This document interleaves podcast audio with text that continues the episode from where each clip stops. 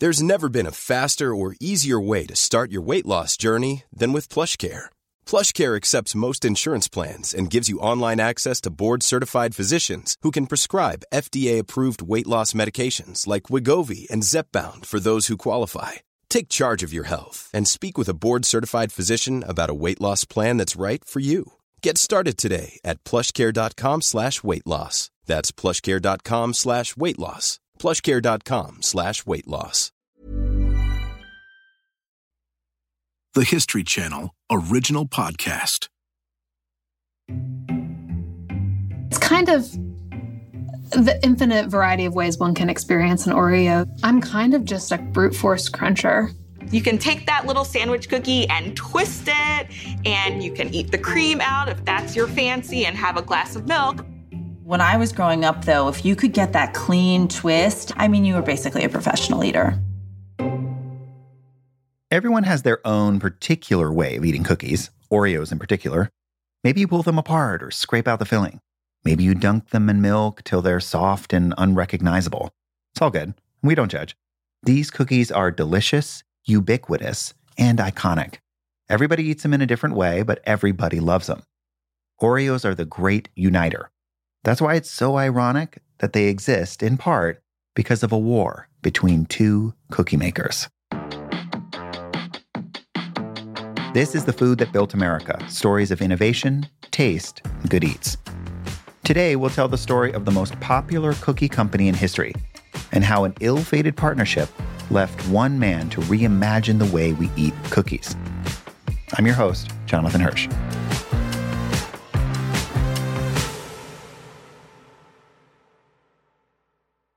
Before there were cookies, there were biscuits.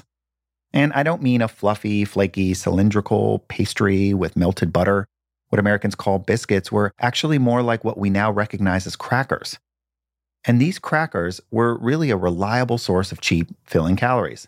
That's according to Libby O'Connell, a historian at the Smithsonian Institution.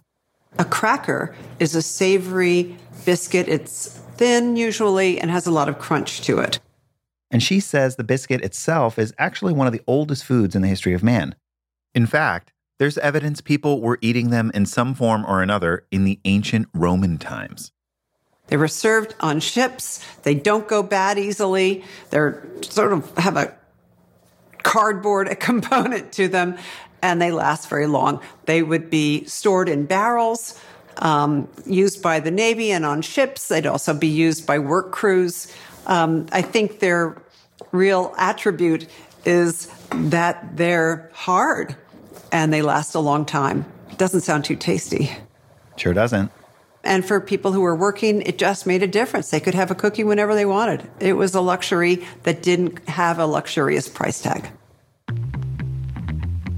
By the 1890s, as the Industrial Revolution continued to catapult the United States into a new era, food was getting a lot more advanced, too. Suddenly, there was mass production, national brands. Companies like Campbell's Soup and Coca Cola were new and exciting and ushered in the dawn of a nationalized, industrialized palate. But one industry was kind of limping behind the parade of shiny new food baked goods. While most Americans were snacking on crackers, freshly baked goods, and what we now recognize as cookies, those were really for the rich. Really, they are not what you eat every day unless you're in a very wealthy household. There was a big reason why cookies hadn't reached the masses yet. They had a major preservation issue. The bakery businesses were small local bakeries. There was always a problem with freshness. Maybe you've made wonderful bread, it's fresh. How do you get it to your consumers outside of the sort of a walking radius and make sure that it's still in good condition? You're sending it out by something that's pulled by a horse. The whole distribution system is not set up for something that traditionally has to be nearby you. Which opened up a major opportunity for invention by a man by the name of Adolphus Green. I'll let Stella Parks introduce you to Adolphus Green. Parks wrote the book Brave Tart Iconic American Desserts. Adolphus Green is a Harvard educated lawyer, and he did a lot of litigation. That was kind of his specialty. He was a really interesting case of a lawyer who had a taste for business. As far as I know, Adolphus Green didn't have any background in food. No background in food. but a real appetite for opportunity. So when two brothers, Jacob and Joseph Loose, approached him with a question about a merger in 1890, Adolphus saw an opening. After Standard Oil, when John D. Rockefeller created a conglomerate by merging smaller refineries, industries were merging left and right. The Loose brothers wanted in, this time with the baking industry. The brothers, who were running Loose Brothers Manufacturing, wanted to join forces with smaller commercial bakeries instead of competing with one another. O'Connell says their goal was expansion. How do you get there? One way you do it is through acquisition. That sounds like a very modern term, but that's what they were doing. So they called up Adolphus Green, the savvy lawyer.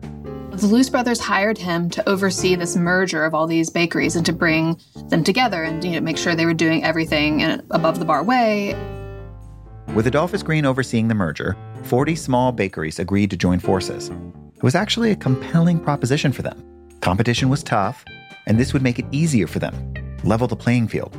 So in 1890, with Jacob Loose at the helm, the American Biscuit Company was born. But even with the combined forces of 40 bakeries, the company wasn't a monopoly. They were competing with two other major conglomerates the New York Biscuit Company and the United States Baking Company. Where these three major companies are all trying to outsell each other and undersell each other. And it was like this fierce, fierce competition. It was called the Biscuit Wars. Profits went through the roof. Suddenly, the market was saturated with cheap crackers, knocking down prices. Baked goods were becoming more and more available to regular people.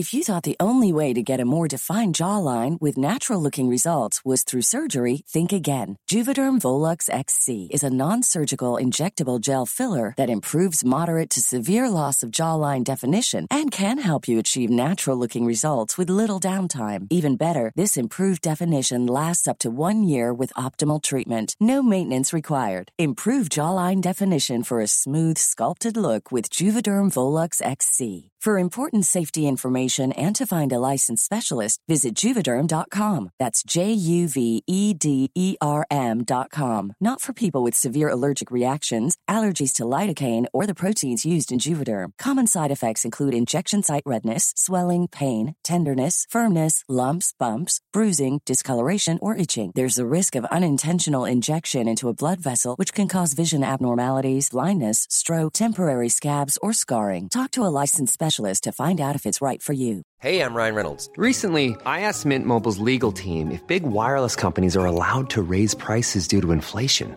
They said yes. And then when I asked if raising prices technically violates those onerous two year contracts, they said, What the f are you talking about, you insane Hollywood ass? So to recap, we're cutting the price of Mint Unlimited from $30 a month to just $15 a month. Give it a try at mintmobile.com slash switch. $45 up front for three months plus taxes and fees. Promo rate for new customers for limited time. Unlimited more than 40 gigabytes per month. Slows. Full terms at mintmobile.com.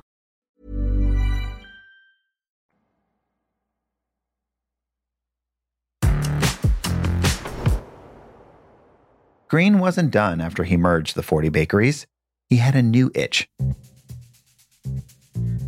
He was so skilled at the first merger, he thought he'd try his hand again, this time with the three biggest shows in town. In 1898, American Biscuit Company, New York Biscuit Company, and the United States Baking Company came together as one. Libby O'Connell again. This becomes the National Biscuit Company, which we know today as Nabisco. Stella says Nabisco even had its own logo. The Nabisco logo, which is called the Nabisco thing, um, it's taken from a Venetian printer symbol. Somehow, this is supposed to symbolize the entire world and also the cross to evoke feelings of purity and cleanliness.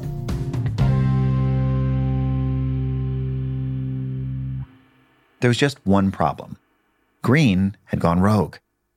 One year earlier, in 1897, Jacob Loose had to step down from his role as president of American Biscuit for health reasons and move to Europe. He wasn't involved in the day to day operations of the company. And when he learned of the merger, he was pretty ticked off. He felt steamrolled. But the deal went forward, and with Jacob still gone, Joseph Loose felt sidelined. When the ink dried, is Joseph Loose on the board of directors. So he was there from the beginning. Jacob Loose is not to be found. So this is where he gets I wouldn't say cut out of that deal because he didn't want to be a part of that deal, um, but where he is is no longer a major player in this industry. The Loose brothers saw this as a power grab, especially because Adolphus was cutting deals in private. The lawyer with practically no baking experience was now basically running the nation's cookie empire. Adolphus was so wildly driven, he didn't care who got in his way, and he didn't care which bridges he burned along the way. Green's rise to power was imminent, and he'd seal the deal, literally and metaphorically, with one key innovation. Here's the thing before all this, crackers were sold out of a cracker barrel, and Libby O'Connell says they were really quite nasty. So when we say getting something from the bottom of the barrel, there's a reason why that saying is still used today. It means that you're really getting just the stuff you don't want. And what's at the bottom of the barrel? Bugs, melted crackers, broken crackers. There will be mold, there are all sorts of germy environments that would horrify today's consumer, even if you don't think of yourself as picky. This was pretty gross. I'll say. Under Green's leadership, his company started using a moisture proof package called an inner seal that had been patented in 1899. It kept air out and wicked away moisture, basically folded wax inside cardboard to keep air and moisture out. Biscuits and crackers, and including different types of wrapping for these and presentation for the consumer. It's really going to be a game changer.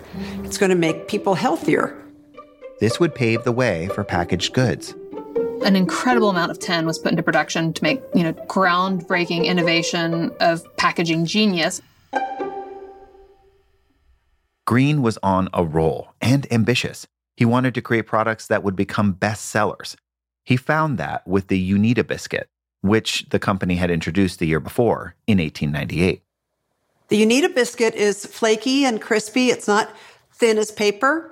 It has a little depth to it, and it has this, the name Uneeda on top. You also see little pin pricks in the dough. Um, it's a rectangle, and it was something that you could eat with a glass of milk and have a healthy breakfast. Once the company introduced the fresh seal packaging, the Uneeda biscuit became a runaway hit. By 1900, they were selling 10 million packages of the biscuit per month. They came out with other products too. Green wanted to create more baked goods that could compete on a national scale, basically flooding the market with some iconic cookies. So they took their animal crackers, which were, again, a generic item that was produced by every bakery in America practically, and they rebranded them as Barnum's Animals. And they took this basic soda cracker that was nothing special necessarily. Everyone made a soda cracker. It was a real common staple, and they renamed it the Uneeda biscuit. Suddenly, there were options because it was just like always something new and always something to try and to kind of realize that there is no person alive today that was not born under the sun of Fig Newtons is wild. And I think that's an important kind of piece of context to really understand how these brands have influenced our country.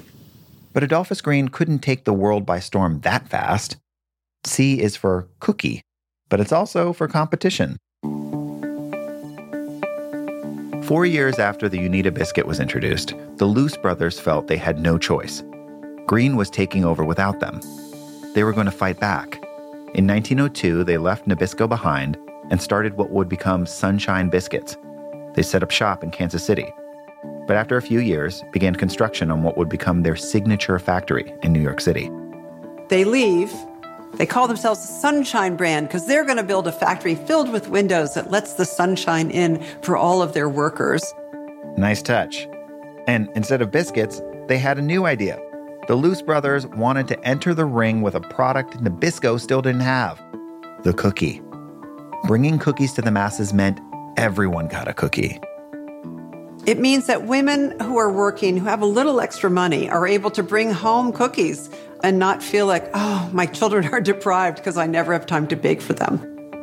It wasn't just that. The Loose brothers concocted a delicious new idea add chocolate. Imagine cocoa in a cracker. They really increase the amount of cocoa powder that's in the dough, and that changes everything in terms of the flavor and the texture. Cocoa would go on the outside, and on the inside, dollop of vanilla cream. In 1908, the same year the Loose brothers started construction on their so called Thousand Windows factory in Long Island City, the cookie sandwich was born.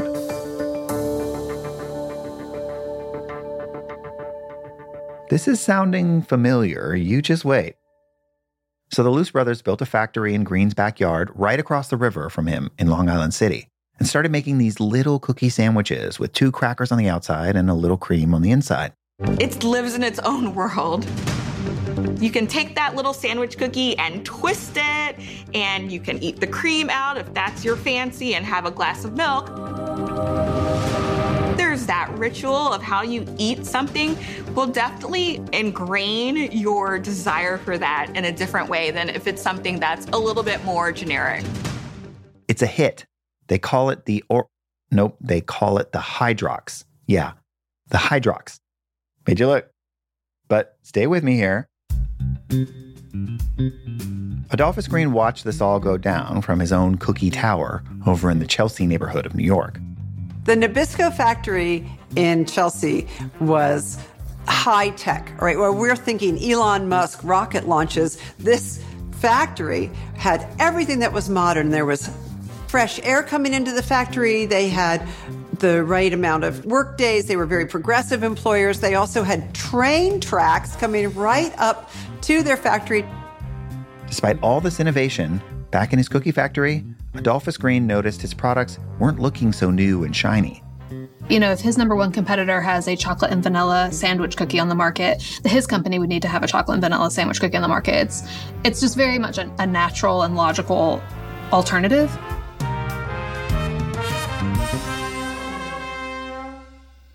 So I don't know that it was a vindictiveness on his part, but certainly given Adolphus Green's association with Jacob Loose in the past, it's hard not to kind of see a little bit of like elbowing and jostling for position that might be happening there. Green wasn't about to let his cookie empire crumble. Cookie wars were on.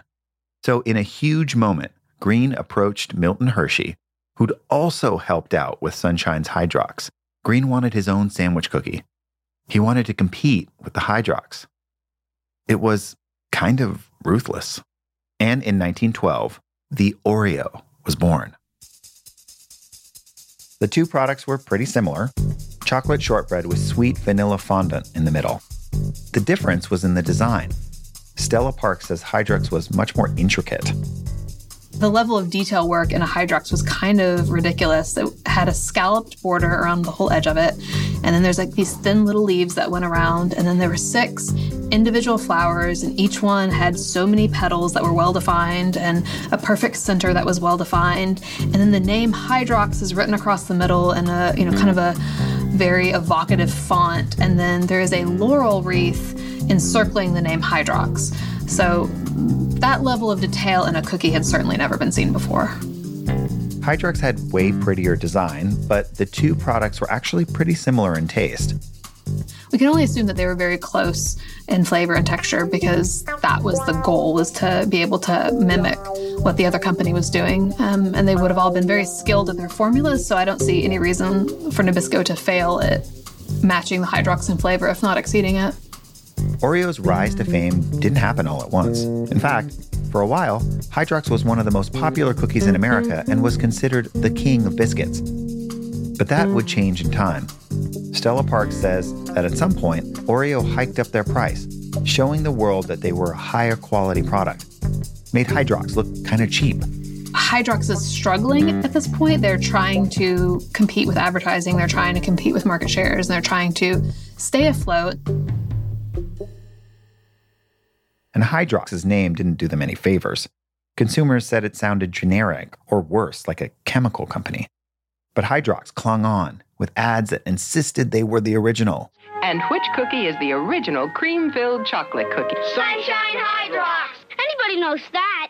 But in the end, the Loose's Sunshine biscuits wasn't as big as Nabisco, and that made a huge difference and they don't have the buying power or the stamina that a company like the National Biscuit Company would. And so for them, it's a little bit more of a struggle to kind of maintain this race. And meanwhile, Nabisco hasn't really even broken a sweat. They're able to absorb any kind of loss that Oreo is bringing them. Hydrox would become less popular, but it would stay on the shelves. Even Joanna Saltz, editorial director for Delish.com and House Beautiful, says she knows some people say they swear it tastes better than Oreos.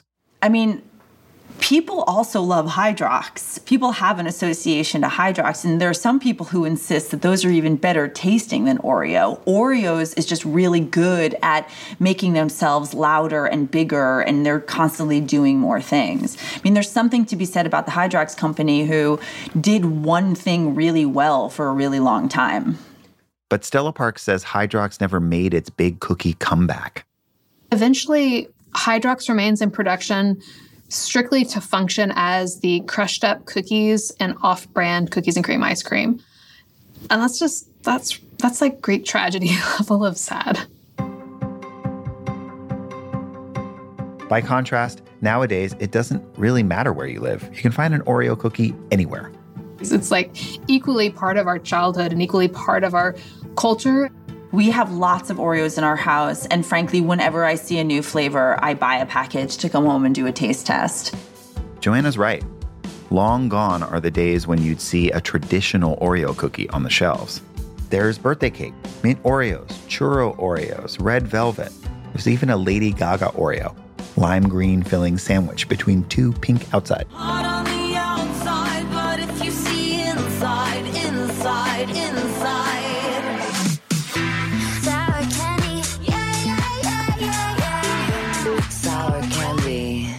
The ones we bought most recently were these carrot cake Oreos, which are a totally bizarre experience, but also really addictive. Like caramelly, but also cinnamony.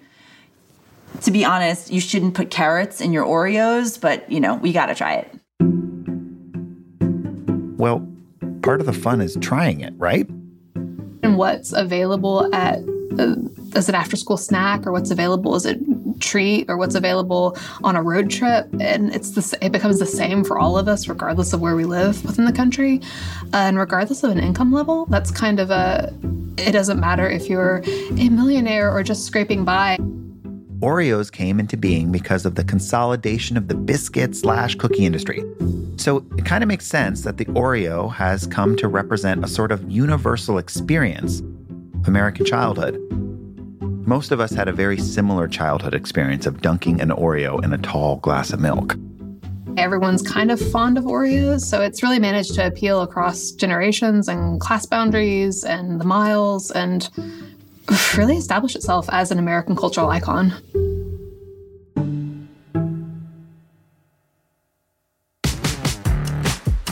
If you like this podcast, then you'll love watching the Food That Built America TV series on the History Channel. Go to history.com to find out how you can watch The Food That Built America today. The Food That Built America is hosted by me, Jonathan Hirsch. At the History Channel, our executive producers are Jesse Katz, Mary Donahue, and Jim Pascarella. Our supervising producer is McKamey Lynn. From Neon Hum Media, our executive producer is me. The series is produced by Muna Danish and Kate Michigan. Our associate producers are Chloe Chobel and Rufaro Faith. Our editor is Maura Waltz. Samantha Allison is our production manager. Alexis Martinez is our podcast coordinator. Sam Baer and Josh Hahn are our mix engineers. Music from Blue Dot Sessions and Epidemic Sound, and fact checking by Naomi Barr. The Food That Built America was originally produced by Lucky 8 TV for the History Channel.